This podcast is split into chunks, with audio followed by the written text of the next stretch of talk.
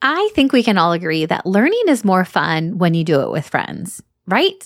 So, if one of your summer goals is to learn more about the science of reading and how to incorporate it into your classroom, then let me invite you to join our free summer book study. During the month of June, we are going to be hosting a free book study for teachers just like you, where we are going to work our way through the book, Shifting the Balance Six Ways to Bring the Science of Reading into Your Upper Elementary Classroom. And we'd love to have you join us.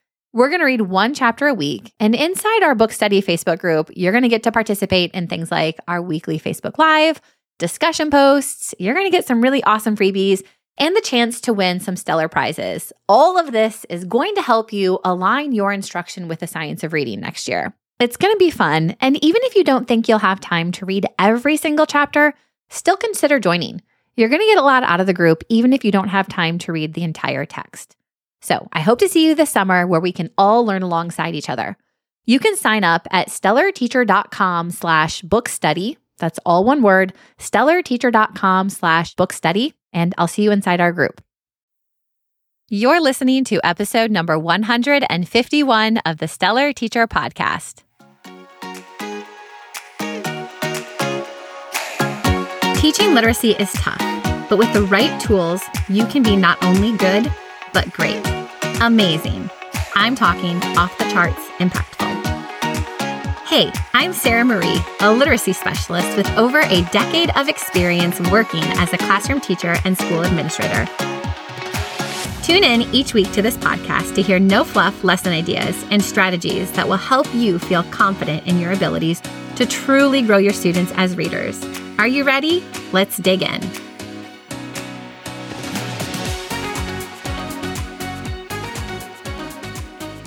Hey there, friend. This week we are talking about small group instruction. Specifically, I wanted to share five myths that I often hear in the teacher space that are connected to small group lessons. And of course, I'm going to sprinkle in some small group truths with you throughout the episode as well. So let's just jump right in. Myth number one is I have to do small groups in order to be an effective reading teacher. And here's the truth small group instruction is one of many strategies that can help your students grow as readers and as writers, but it isn't a requirement and it isn't the only way to be an effective reading teacher. You can be an effective teacher without pulling small groups. Now, let me be clear. I think there are a lot of benefits to small group instruction. It's a chance for you to differentiate your instruction so you can meet individual student needs. It's a chance for you to really get to know your students on a more personal level. It's a chance for the rest of your class to build independence and confidence working on literacy centers or different assignments while you work with small groups. And it's a chance for you to break down skills and explain them to your students in a different way than you explain them during whole group instruction. But small groups aren't the only way to be an effective teacher, and they aren't the only way to help your students grow as readers and writers. And really, a lot of things need to be considered when you're figuring out small groups. How much time you have, number of students you have, the specific needs of your students, overall behavior of your entire class, access to materials. And depending on all of these variables, after you consider it, you might realize that your instructional time is actually better spent doing other things or focusing on other parts of your literacy block or other instructional approaches. So, yes, small groups can be really beneficial and really effective, but they aren't the only way. And if you decide that small groups are not the best use of your time during your literacy block, that does not mean that you are not effective. You are still an awesome teacher, even if you make the decision not to do small groups. Myth number two I need to do literacy centers if I want to run small groups. Here's the truth Literacy centers are one way you can engage your students while you pull small groups, but they aren't the only way. And I think too often we associate small group instruction with literacy centers. And honestly, both can feel really overwhelming to teachers. They were really overwhelming for me, at least when I was in the classroom. Introducing and setting up and managing literacy centers is a big task. There's a lot of planning involved. And if you want your kids to be independent, there needs to be a lot of training that goes into it.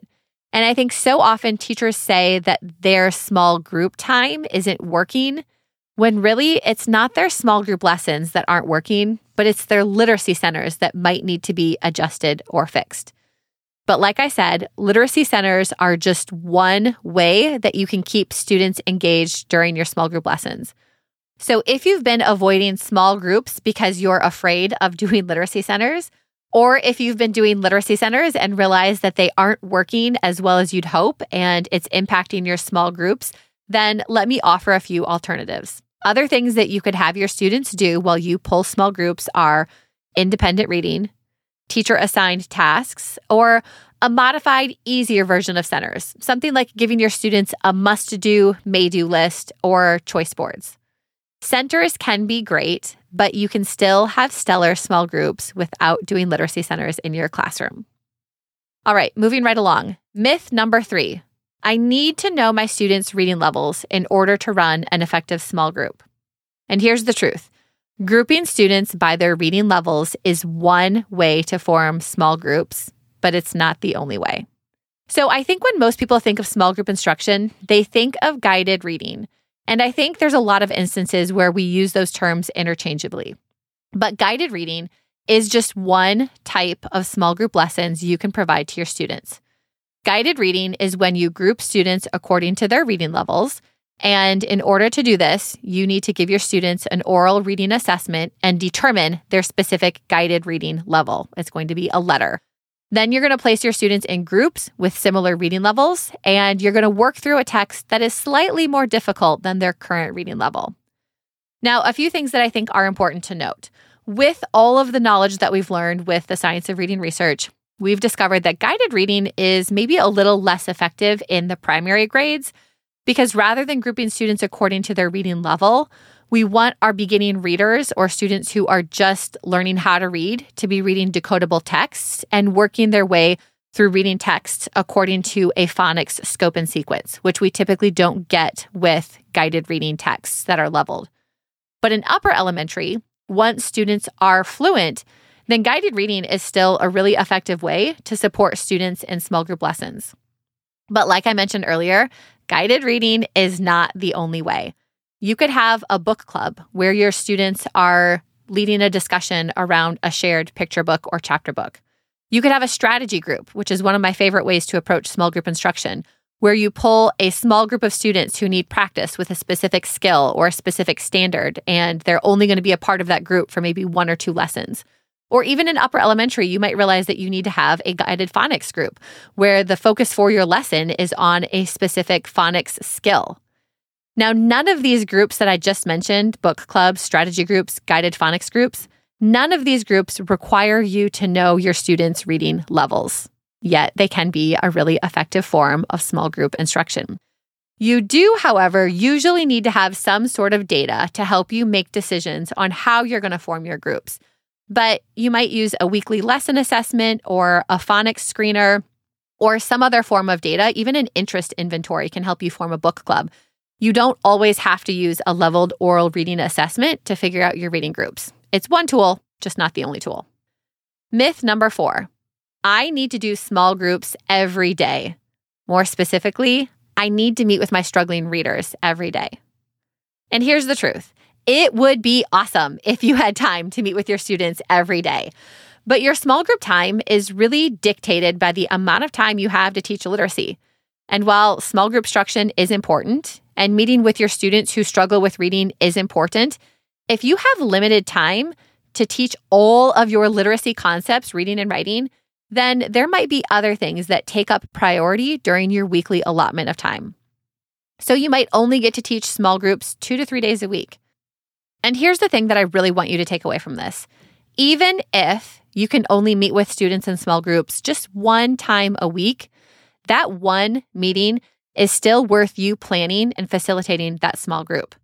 Small group instruction doesn't have to be all or nothing. And you might have seasons of the year where you are able to fit in more small groups than other seasons. So do what you can with the time that you have and don't stress out if you're not meeting with your small groups every single day. Okay, myth number five small group instruction is overwhelming and takes time to plan. And here's the truth it doesn't have to be. Yes, there's a lot that goes into planning a small group lesson.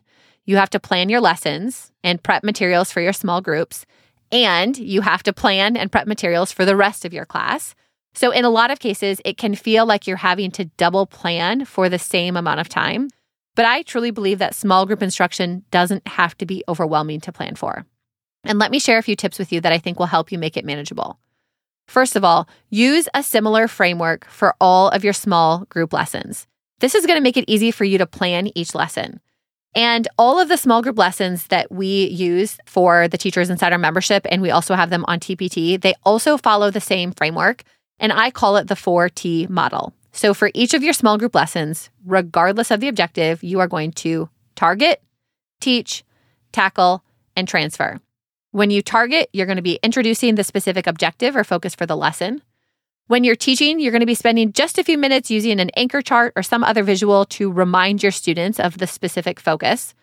During the tackle section, students are going to spend eight to 10 minutes where they're going to be reading a passage, filling out a graphic organizer, discussing a question, doing a word sort, whatever your objective is, they're going to get their hands on and practice it.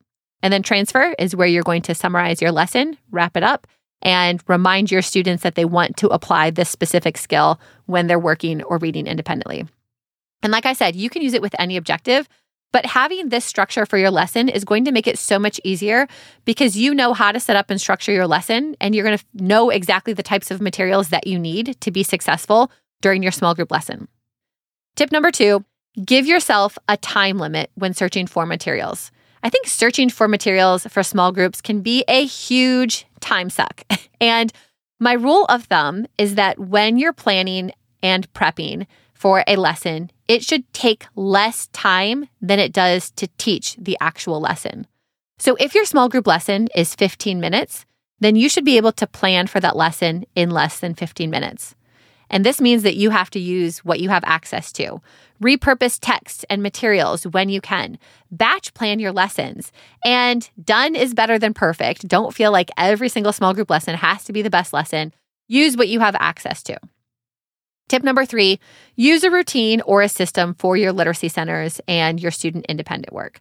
Because if you're also having to plan for your students' literacy centers or their independent work, then you want to make sure that you can get that stuff ready as quickly and easily as possible. So, whether it is a teacher assigned task or a literacy center, try to incorporate routines as much as possible. Things like poem of the week, word of the week, a task card that students have to read and respond to. These types of tasks are really easy for you to prep. And the benefit of using the same routine over and over again with your students is that you won't have to explain new directions to your students each and every week.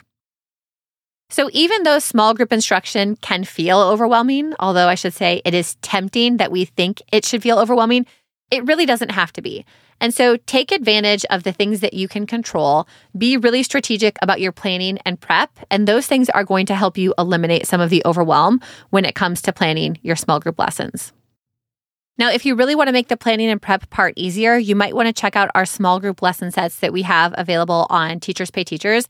They are also part of the Stellar Literacy Collective. So if you just joined us inside the membership, you also have access to these. And these are one of our really not just our members, but any teacher in our audience, they're one of our favorite resources because they are ready to print small group lesson sets. And they include lesson plans and reading passages and graphic organizers. And we have a set for fourth and fifth grade. And this year we are adding in a specific set for third grade that would also work for remediation for older students. And our lessons follow the same 4T framework that I mentioned earlier in the episode the target, teach, tackle, transfer. And they really save teachers a ton of time because everything is included the lesson plans, anchor charts, reading passages, answer keys. And they also help teachers feel more effective and confident. I got a little bit of feedback from a teacher who used these with her students. And she said, This was my first year actually feeling confident doing small groups, all thanks to this resource. This was an amazing purchase. Everything was well organized, and the teacher lesson plans were so helpful. My students got used to the routine, so my small groups were actually effective. Also, the stories included were very high interest for my students. Thanks for making such a great resource and for making me confident in my small reading groups. I will include the link to our small group lessons on TPT in the show notes if you want to check them out for this school year. But even if you don't grab the resource, I hope that you are feeling more confident with approaching small groups this school year. Like I said, I feel like when we think of small group instruction, there are some misconceptions that do float around the teacher space. And I hope by listening to this episode, you can really lean into the teacher truths and feel a lot more confident thinking about small groups for this next year. So let's recap. Let me remind you here are the truths that you need to remember. Truth small group instruction is one of many strategies that can help your students grow as readers and writers. Truth literacy centers are one way that you can engage your students while you pull small groups, but they aren't the only way. Truth grouping students by their reading levels is one way to form small groups, but it's not the only way. Truth it would be awesome if you had time to meet with your students every day, but your small group time is really dictated by the amount of time that you have to teach literacy. And our final truth is planning for your small group lessons doesn't have to be overwhelming or time consuming. I hope you found this episode helpful. As always, I love connecting with teachers. So if you have a question or want to talk about something from this episode, don't hesitate to reach out to me on Instagram at the Stellar Teacher Company. And I hope you have a great week, and I'll see you back here next Monday.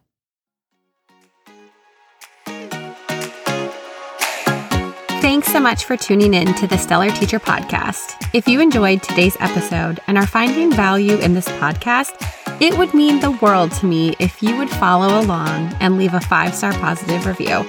This helps me spread the word to more and more teachers just like you. And don't forget to join me over on Instagram at the Stellar Teacher Company. You can always find the links and resources from this episode in the show notes at stellarteacher.com. I'll see you back here next week.